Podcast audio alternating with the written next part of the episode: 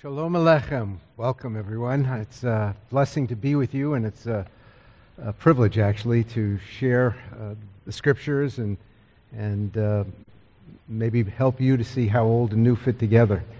I'm going to look at uh, a portion of scripture this morning uh, from Romans uh, chapter 11, written by a, a, kinsman of mine, Paul, Jewish guy who uh, revolutionized the faith and helped us to see uh, as Jews that God was opening the door for Gentiles. Uh, that was something we, as Jews, were not really in favor of, unless you would first become Jewish. And, and, God used him mightily to help us see that, that God is not a respecter of persons, but uh, is uh, seeking to bring unity to Jew and Gentile, to, to bring the kingdom of God to all peoples.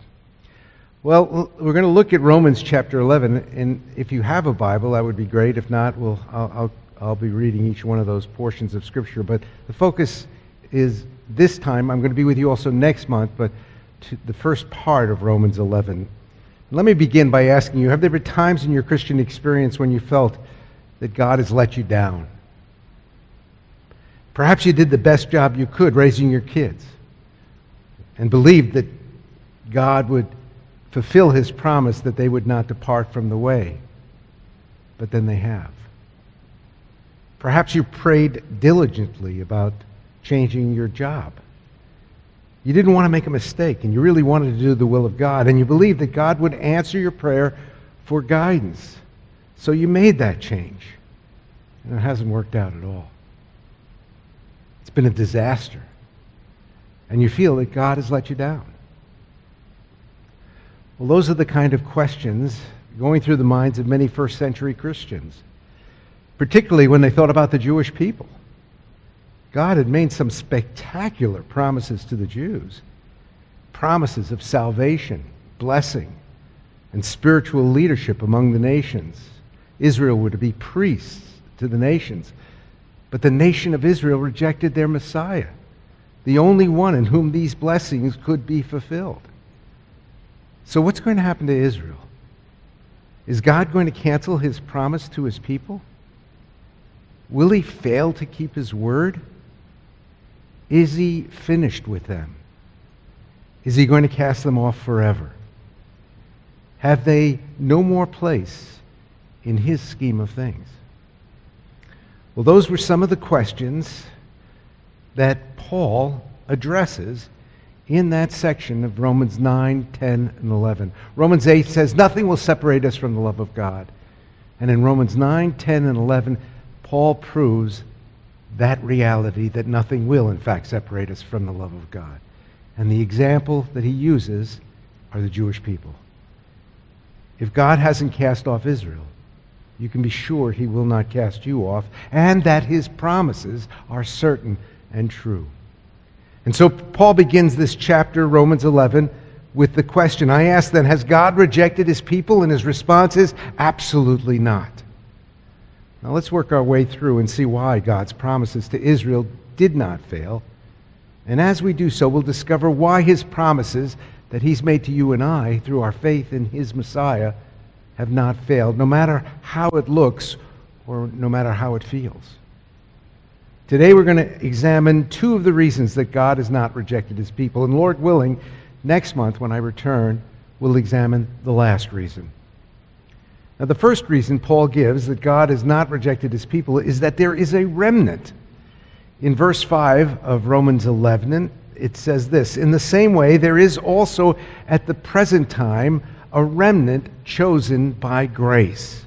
Now, when we think of a remnant, we think of a small piece of cloth that's left over after a, a bolt of materials have run out and there's just a piece left or a portion left. But when Paul talks about a remnant, he's thinking about a small number of people. God allowed his people to reject their Messiah. And it seems like the entire nation has spurned him. But God has kept his promise by saving a few, a remnant, those who have come to him by faith in the Messiah, Jesus. Paul cites an example of the remnant. The first is himself. In uh, verse 1, he says, has, has God rejected his people? Absolutely not. For I too am an Israelite, a descendant of Abraham, from the tribe of Benjamin. Paul was Jewish, receiving all of God's salvation blessings. God had not failed to keep his word. God is still extending his salvation promises to the Jewish people, like myself, who respond in faith to his Son. We see Jewish people in my line of work. I'm a missionary to the Jewish people. I, my job is sharing the gospel with Jewish people, and we see plenty of people, Jewish people, coming to faith. And we're seeing them submitting to the Lord in baptism. And so the second example uh, that Paul gives first is himself. The second example Paul gives is Elijah. In, in Romans 11, verses 2 through 4, he goes on to say this God has not rejected his people whom he foreknew, or do you not know that what the scripture says about Elijah? How he pleads with God against Israel. Lord, they've killed your prophets, they've torn down your altars, and I, I alone am left, Elijah cried out. And they're trying to take my life. But what was God's answer to him? I have 7,000 men who've not bowed their knee to Baal. So Elijah was depressed because he thought he was the only one left who was faithful among the, the Israelites, among the Jewish people. But he was wrong. God still had 7,000 faithful Jews. God always has a remnant of true believers. There were plenty in Paul's day. In Romans 11, 5 and 6, Paul cites it. He says, In the same way, then, there is also at the present time a remnant chosen by grace. Now, if by grace, then it's not by works. Otherwise, grace ceases to be grace. Today, there are many Jewish people who've come to faith.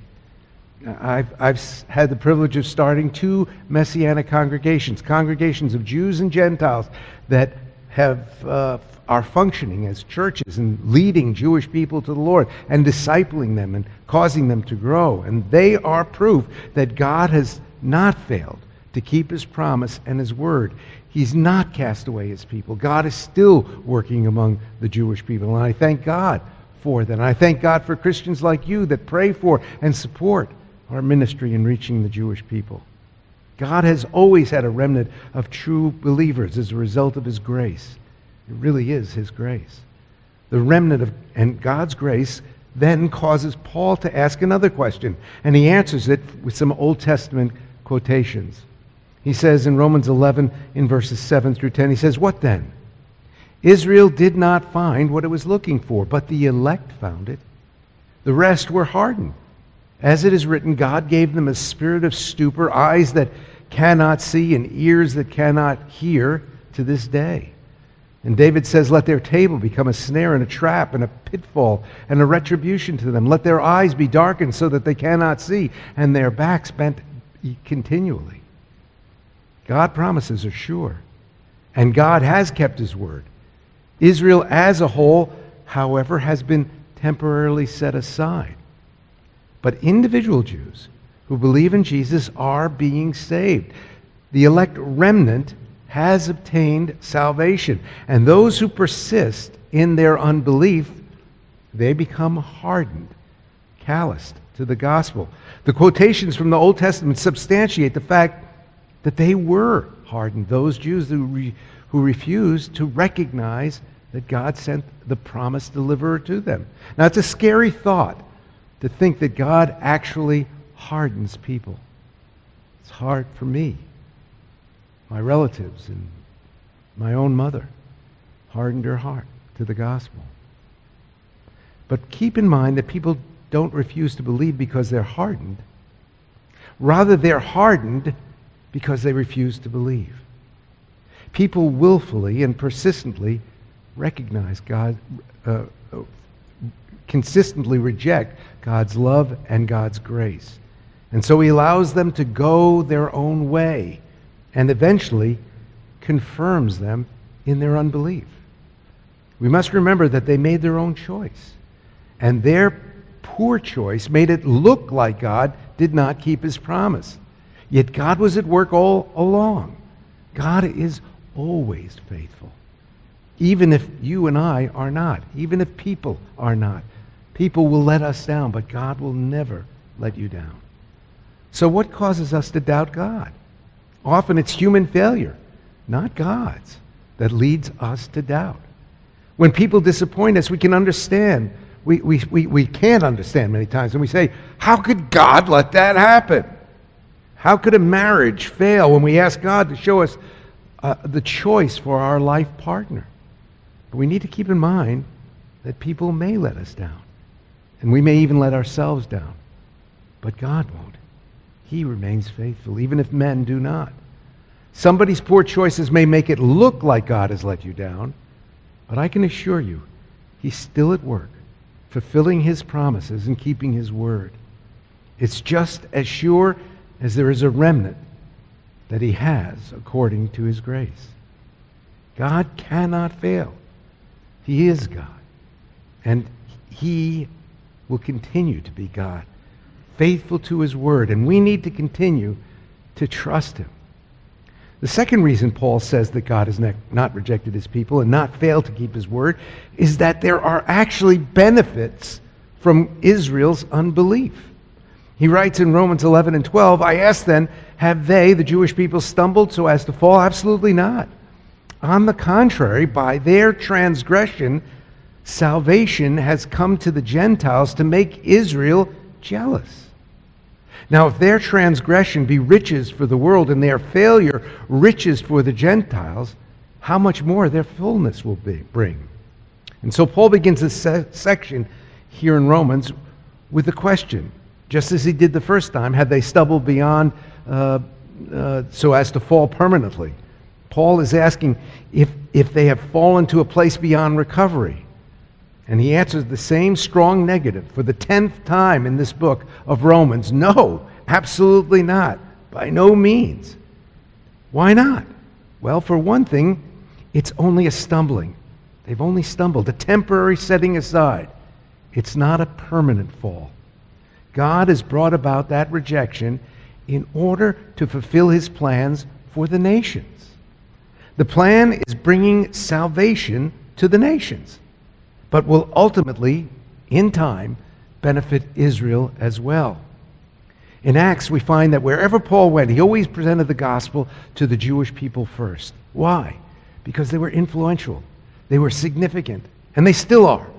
I mean, consider this. They, they make up less than 1% of the world's population and yet have received 10% of the world's Nobel Prizes and, and influence the world in law, in science, and in technology, and, in, in finance, in, in medicine, you name it. They're in the leading front of it. Why? Because God has gifted them for a purpose and for a reason. And God's will will be done in them. They are called to be a light to the nations and priests to the nations. But right now, because of the hardness of my people's heart, the gospel has come to you to make us jealous. Only after they rejected the gospel did he return did he turn to the Gentiles. It was Israel's rejection that brought the blessing of salvation to the world, to the nations. So Paul says, now if their transgression brings riches for the world and their failure riches for the Gentiles, how much more will their fullness bring? Paul is alluding to something that he'll expand on that I'm going to deal with next month. In, in that next section, where he says, And in this way all Israel will be saved. And we'll look exactly at what that means next month. What does he mean by that? But right now, Paul argues if Israel's failure has brought blessing, how much more will their fullness bring? Something greater indeed. What a wonderful thing that'll be. But meanwhile, their fall has resulted in bringing riches and salvation and reconciliation of God to the nations. And so Paul now turns to Gentile Christians in Rome. And he, he does so to scold them for being arrogant toward the Jews. Here surfaces one of the chief reasons and one of the basic reasons why this letter of Romans was written. The Gentiles had become the majority of the church, both in Rome and around the world, the church at large. Gentile Christians were tempted to take pride in their new position in Christ, even to the extent of thinking that they replaced the Jewish people. God's through with them. He's not working among us.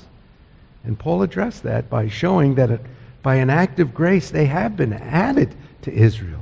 Listen, whether you like it or not, Jesus made you kosher. He made you a part of his people. And boasting is out of the question because your salvation is part of God's plan to offer his mercy to all people, and their rejection is part of that plan. Paul wrote in Romans 11, 13 and 14, Now I'm speaking to you Gentiles, inasmuch then as I'm an apostle to the Gentiles, I magnify my ministry if somehow I may make my own people jealous and save some of them.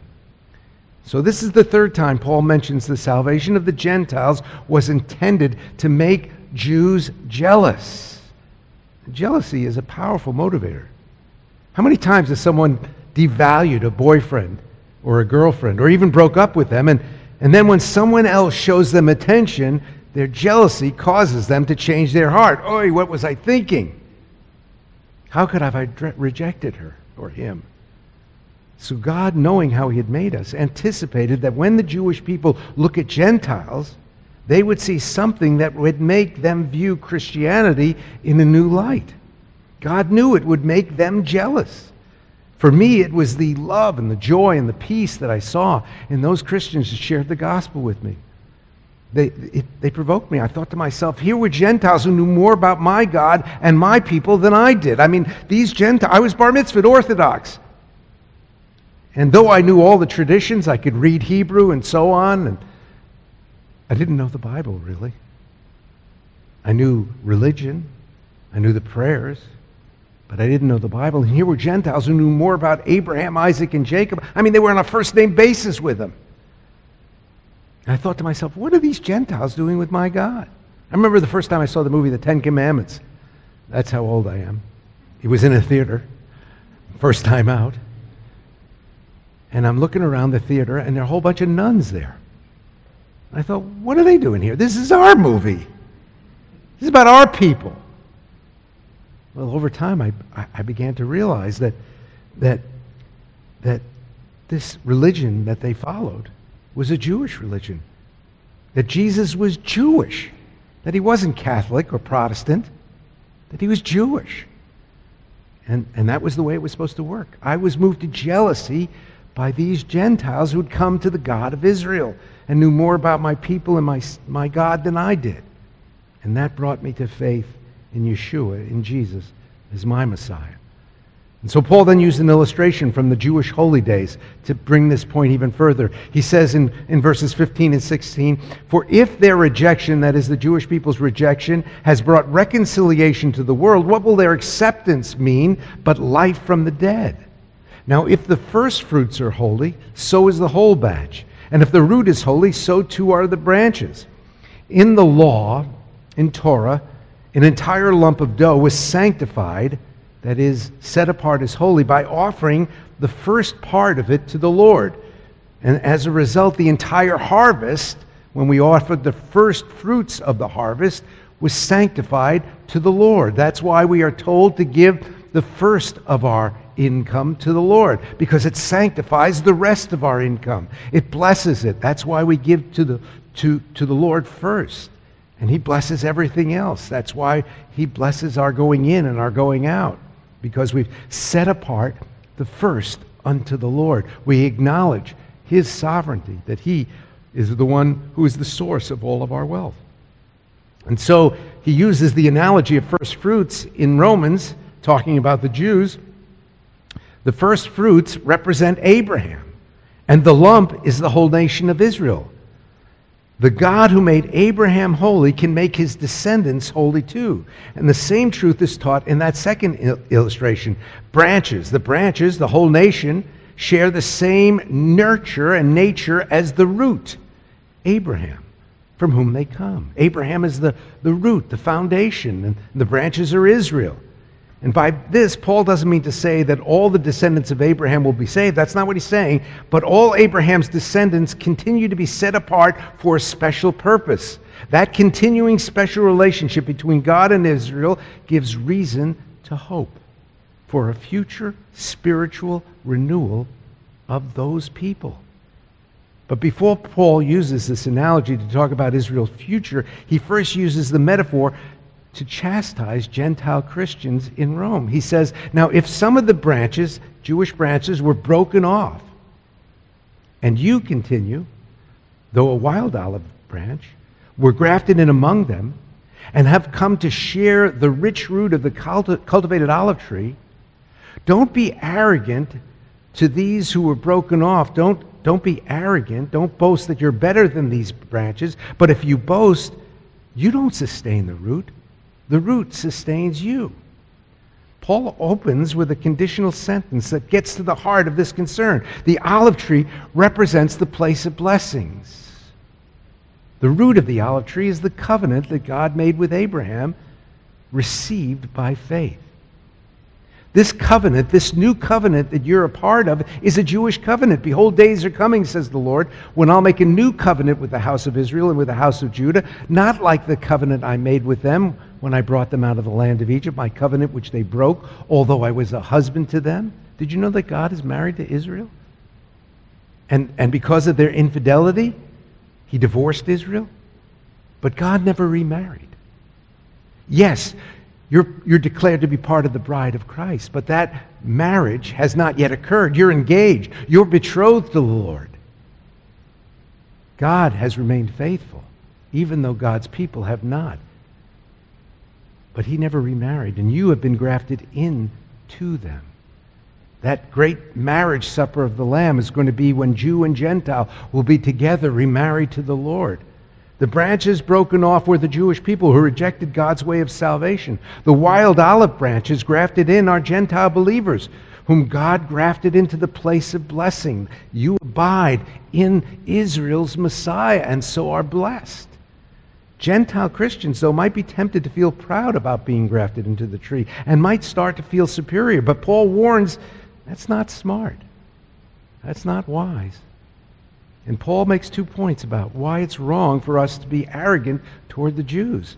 First, Paul says that Gentiles re- receive the spiritual blessings they enjoy through the Jews. Every book in the Bible was written by Jews. Now, some say Luke may, may not have been Jewish, but he was a doctor, close to being Jewish. They've been grafted in. As a result, you have been grafted into the olive tree, the people of God. The roots of that tree are the Jewish patriarchs. The Gentiles have not replaced the Jew in God's plans. They've been grafted into them. They've been made partakers with them. And secondly, Paul reminds that Gentile, Gentiles that they didn't earn the right to be grafted in. God chose Israel for the same reason he chose you by grace. Apart from anything that Israel deserved, or anything that you deserve. They were grafted in by faith and can easily be removed from unbelief, and so can you. They, you will say branches were broken off that I might be grafted in. True enough, they were broken off because of unbelief, but you stand by faith. Don't be arrogant, but beware. Because if God did not spare the natural branches, he won't spare you either. Therefore, consider the kindness and severity. Severity toward those who've fallen, but God's kindness to you if you remain in his kindness. Otherwise, you also will be cut off.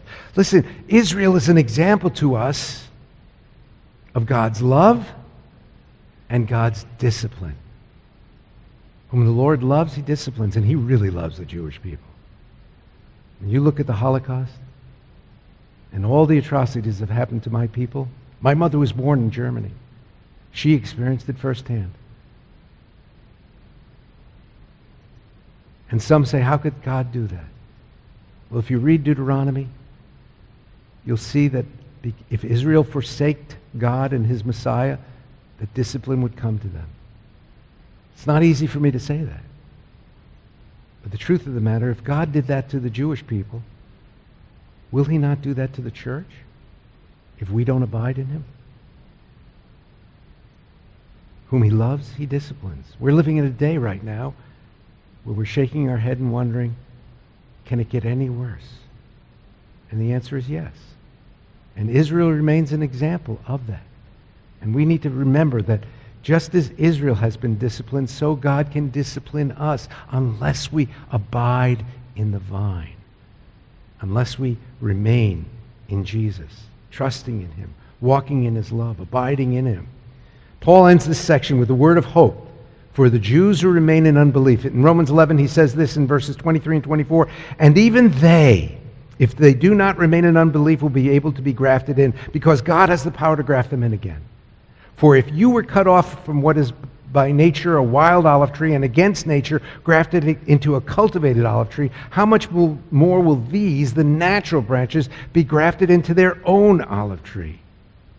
If the gardener is able to graft a wild olive branch into a cultivated olive tree, it's much easier to graft a cultivated branch back into its own olive tree. If the Jewish people come to faith in Jesus, they'll be grafted in again. Jews can be restored to the place of privilege and blessing. It happens the same way it happened to us by grace through faith apart from any works. They, they will one day look upon Jesus and see him for who he is. And that's what we're going to discuss next week. I want to leave with three lessons to think about that apply to our lives today. First of all, God is always faithful to his promise. Always. Whenever we think God has abandoned us or not keeping his promises, trust in him and wait. What God is doing in his promises are a work in progress. Secondly, there's no place for arrogance, pride, or boasting. God disciplined and is disciplining my people for that very reason to this very day. But they were and remain God's chosen people through whom God has brought salvation to the world. And we should be grateful for them and the role that they played. It's true that they rejected the Messiah when he came, and that God used the Jewish leadership at the time to force Pilate to crucify Jesus. But in the end, the ones responsible for the death of Jesus is all of us because of our sin. Our sins put Jesus on the cross.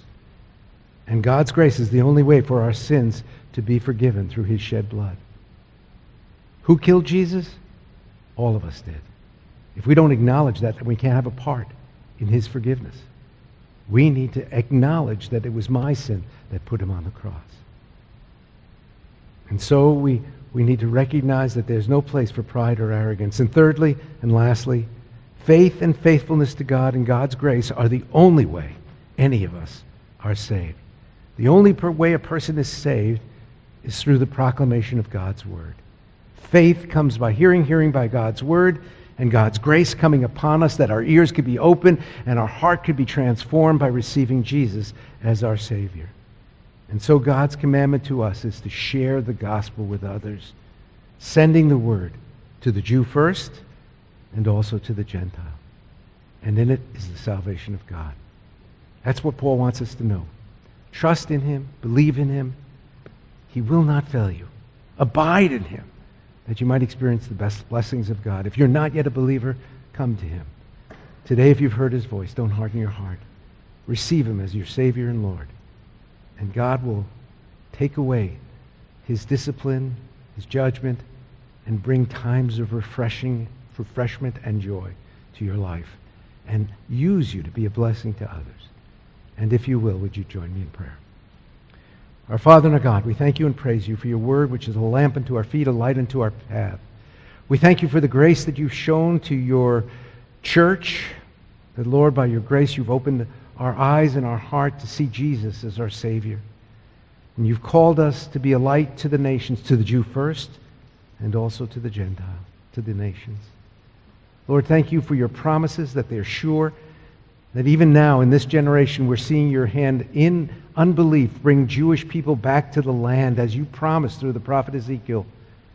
And that, Lord, one day you're returning and every eye will see. Your word says that in one day you will open their eyes and they will see you as Savior and Lord. Father, may we rest assured, even now as you're bringing Israel back to the land, that your promises are sure and certain. And then, Lord, you call us to trust you and obey you. May we walk away from here encouraged, Lord God, that each of us could turn to you and abide in you and know your life and joy. For it's in your name we pray. Amen. Amen.